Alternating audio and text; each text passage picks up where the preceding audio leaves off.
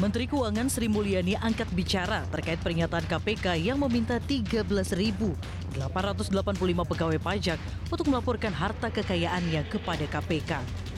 Menurut Menkyu, pegawai Kemenkyu yang berstatus wajib lapor harta kekayaan tahun 2022 ada 32.191 pegawai. Hingga Februari, sebanyak 18.306 pegawai atau 56,87 persen telah lapor dan 13.885 atau 43,13 persen belum lapor. Menkyu menegaskan pelaporan harta masih berproses hingga tanggal 31 Maret 2023 dan ia meminta pegawai wajib lapor untuk melaporkan lebih awal sebelum 28 Februari 2023. Menkyu juga menggarisbawahi bahwa pegawai Kemenkyu tidak akan mengkhianati integritasnya. Selalu taat aturan dengan tingkat kepatuhan wajib lapor mencapai 100% setiap tahunnya. Direktur Pukat UGM Zainur Rohman mengatakan, tingkat kepatuhan lapor harta pejabat negara belum tentu berbanding lurus dengan tingkat kejujuran pejabat dalam menyampaikan dari mana asal kekayaannya. Jika asal harta tersebut berasal dari sumber yang tidak halal, maka yang bersangkutan bisa dijerat pidana. Nah, kalau di Kementerian Keuangan sebenarnya tingkat kepatuhannya sangat tinggi. Tahun lalu bisa sampai 100%. Yang menjadi masalah adalah kebenaran dari isi LHKPN para pegawai pajak. Ini yang kemudian dipersoalkan oleh masyarakat. Nah, jadi kalau kita lihat dari uh, sisi sistem, kita sampai saat ini belum punya sistem yang bisa secara efektif melakukan deteksi atau telaah terhadap kebenaran informasi laporan LHKPN. Pegawai Kemenkyu yang termasuk wajib lapor untuk segera melaporkan LHKPN-nya kepada negara. Peringatan ini disampaikan KPK menyoroti salah seorang pejabat pajak Kemenkyu, Rafael Aluntri Sambodo, yang memiliki sejumlah harta yang belum dilaporkan kepada KPK. KPK akan segera memanggil Rafael yang diduga memiliki harta tidak wajar 56 miliar rupiah. Pemirsa aksi pamer harta yang dilakukan oleh Mario Dandi, anak mantan pejabat pajak, berbuntut pada disorotnya aksi pamer harta dari jajaran Kementerian Keuangan lainnya. Kementerian Keuangan pun membuka layanan pengaduan atau pelaporan bagi masyarakat yang mengetahui jika adanya dugaan pelanggaran dari jajaran Kementerian Keuangan. Aksi pamer harta yang dilakukan pejabat publik di jajaran Kementerian Keuangan membuat Sang Menteri Sri Mulyani Indrawati kalang kabut setelah harta kekayaan Rafael Aluntri Sambodo, ayah dari Mario dan Disatrio, terungkap, kini publik semakin menyoroti tingkah laku para pejabat Kementerian Keuangan lainnya. Adalah klub motor gede Blasting Rider sebagai wadah bagi para pegawai Ditjen Pajak yang memiliki hobi mengendarai motor mewah dibubarkan oleh Sri Mulyani. Dalam akun media sosialnya, Menteri Keuangan menyampaikan hobi dan gaya hidup para pejabat mengendarai motor gede akan menimbulkan persepsi negatif dan menimbulkan kecurigaan mengenai sumber kekayaan para pegawai. Tidak hanya itu, Sri Mulyani juga menepis anggapan bahwa pegawai Kementerian Keuangan dan Ditjen Pajak mangkir dari kewajiban lapor harta, baik melalui SPT maupun LHKPN. Juru bicara bidang pencegahan Komisi Pemberantasan Korupsi IP Mariati Kuding menyebut hingga Senin malam 27 Februari 2023 KPK mencatat total pejabat Kementerian Keuangan yang mengisi daftar LHKPN mencapai 86 persen dengan batas waktu 31 Maret 2023. Saya kira saya juga perlu mengapresiasi Kementerian Keuangan sebetulnya ke, tingkat kepatuhan lapor LHKPN dari Kementerian Keuangan sepanjang tahun menunjukkan angka yang uh, sangat baik begitu ya di angka 99 lebih persen begitu ya kurang lebih bahkan yang terakhir untuk kepatuhan pelaporan periodik tahun 2021 mencapai uh, angka 100 persen.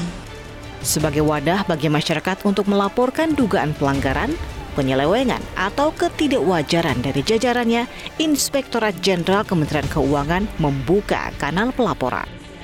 Kanal tersebut bisa ditemukan melalui website www.wise.kemenq.go.id. Pemirsa Menko Polhukam Mahfud MD meminta Komisi Pemberantasan Korupsi untuk memeriksa Rafael Alun Trisambodo, mantan pejabat pajak yang memiliki harta puluhan miliar rupiah. Menurut Mahfud, KPK perlu mengklarifikasi dari mana sumber harta tersebut.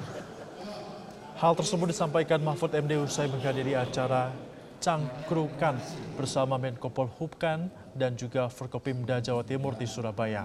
Ia mengatakan kasus ini berjalan dengan dua proses. Pertama ialah hukum pidana terhadap anak Rafael Elun, Alun Trisambodo, Mario Dandi yang melakukan penganiayaan terhadap David. Yang kedua ialah menyelidiki sumber harta milik Rafael yang mencapai 56 miliar rupiah. Menurut Mahfud, ia telah meminta KPK untuk memanggil Rafael untuk mendapatkan klarifikasi atas asal harta kekayaannya tersebut. Ya bapaknya harus diperiksa kekayaannya karena kalau undang-undang kita tuh kalau orang punya kekayaan yang tidak sesuai dengan profilnya itu harus dijelaskan dipertanggungjawabkan misalnya saya menteri gajinya berapa sih menteri lima tahun jadi menteri kira-kira seumpama pun harta bertambah ya enam atau lima miliar gitu. Kalau enam tahun bisa bertambah sepuluh berarti selebihnya itu harus dipertanggungjawabkan dari mana itu misalnya sama itu si siapa tuh ayahnya alun ya namanya iya dia sejak tahun 2012 itu oleh Kejaksaan Agung sudah dilaporkan KPK untuk diteliti. Informasi Majelis Kehormatan Mahkamah Konstitusi atau MK mulai memeriksa sembilan hakim konstitusi terkait perubahan risalah putusan. Sebelumnya sembilan hakim MK juga sudah dilaporkan ke Polda Metro Jaya.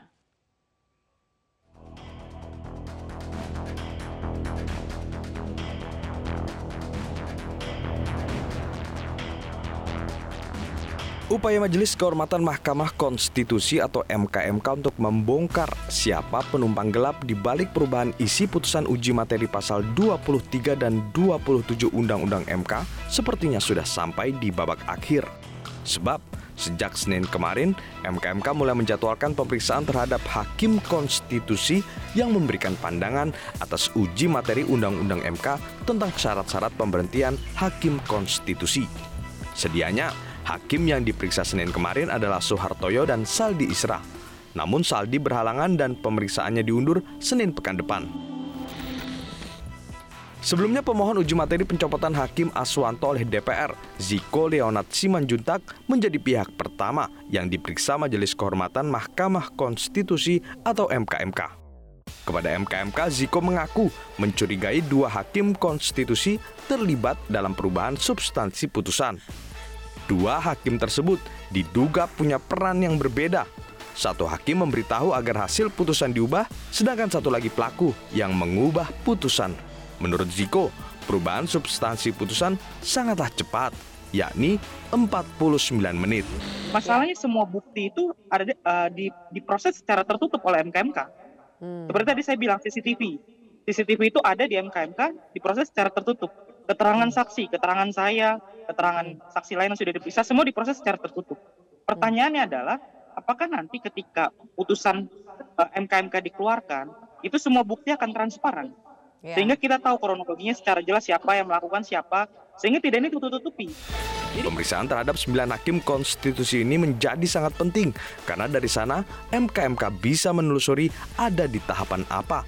Frase di dalam putusan berubah Pakar Hukum Tata Negara Bivitri Susanti berpendapat perubahan frase dalam putusan uji materi Undang-Undang MK merupakan unsur kesengajaan. Apalagi perubahan frase dengan demikian menjadi ke depan menimbulkan makna hukum yang berbeda. Kemudian kita juga paham ada soal-soal lainnya, eh, terutama pencopotan terkait juga dengan putusan ya, pencopotan Pak Aswanto di tengah jalan yang sebenarnya ya. melanggar undang-undang. Nah, ini semua harus dirapikan kalau sudah ketemu orangnya, dibersihkan Mahkamah Konstitusinya, dan kita juga jadi tahu di bagian mana saja. Jadi kalau ketahuan aktornya, kita kan jadi tahu di bagian mana saja yang perlu dirapikan secara sistem supaya ke depannya tidak bisa ada peluang-peluang penyalahgunaan kekuasaan seperti ini. Kasus penganiayaan David berujung pada kecurigaan terkait nilai harta ayah David, Rafael Aluntri Sambodo, yang merupakan salah satu pejabat pajak dan saat ini sudah menjadi mantan pejabat pajak. Publik sempat menyoroti hobi moge para pejabat pajak. Belum, belum tuntas kasus itu, kini warga Twitter kembali menyoroti anak buah Menteri Keuangan Sri Mulyani. Kali ini terkait gaya hidup mewah Kepala Kantor Bea dan Cukai Daerah Istimewa Yogyakarta. Warga di Twitter ramai-ramai menyoroti akun media sosial Eko Darmanto BC, pejabat Direktorat Jenderal Bea dan Cukai DJBC Daerah Istimewa Yogyakarta. Dari cuitan warganet, Eko diketahui suka memamerkan gaya hidup mewahnya di media sosial. Eko kerap memamerkan motor gede, mobil antik hingga pesawat Cessna. Tagar dengan hashtag Bea Cukai Hedon trending di media sosial Twitter. Mereka meminta agar Kementerian Keuangan buka suara soal hal ini.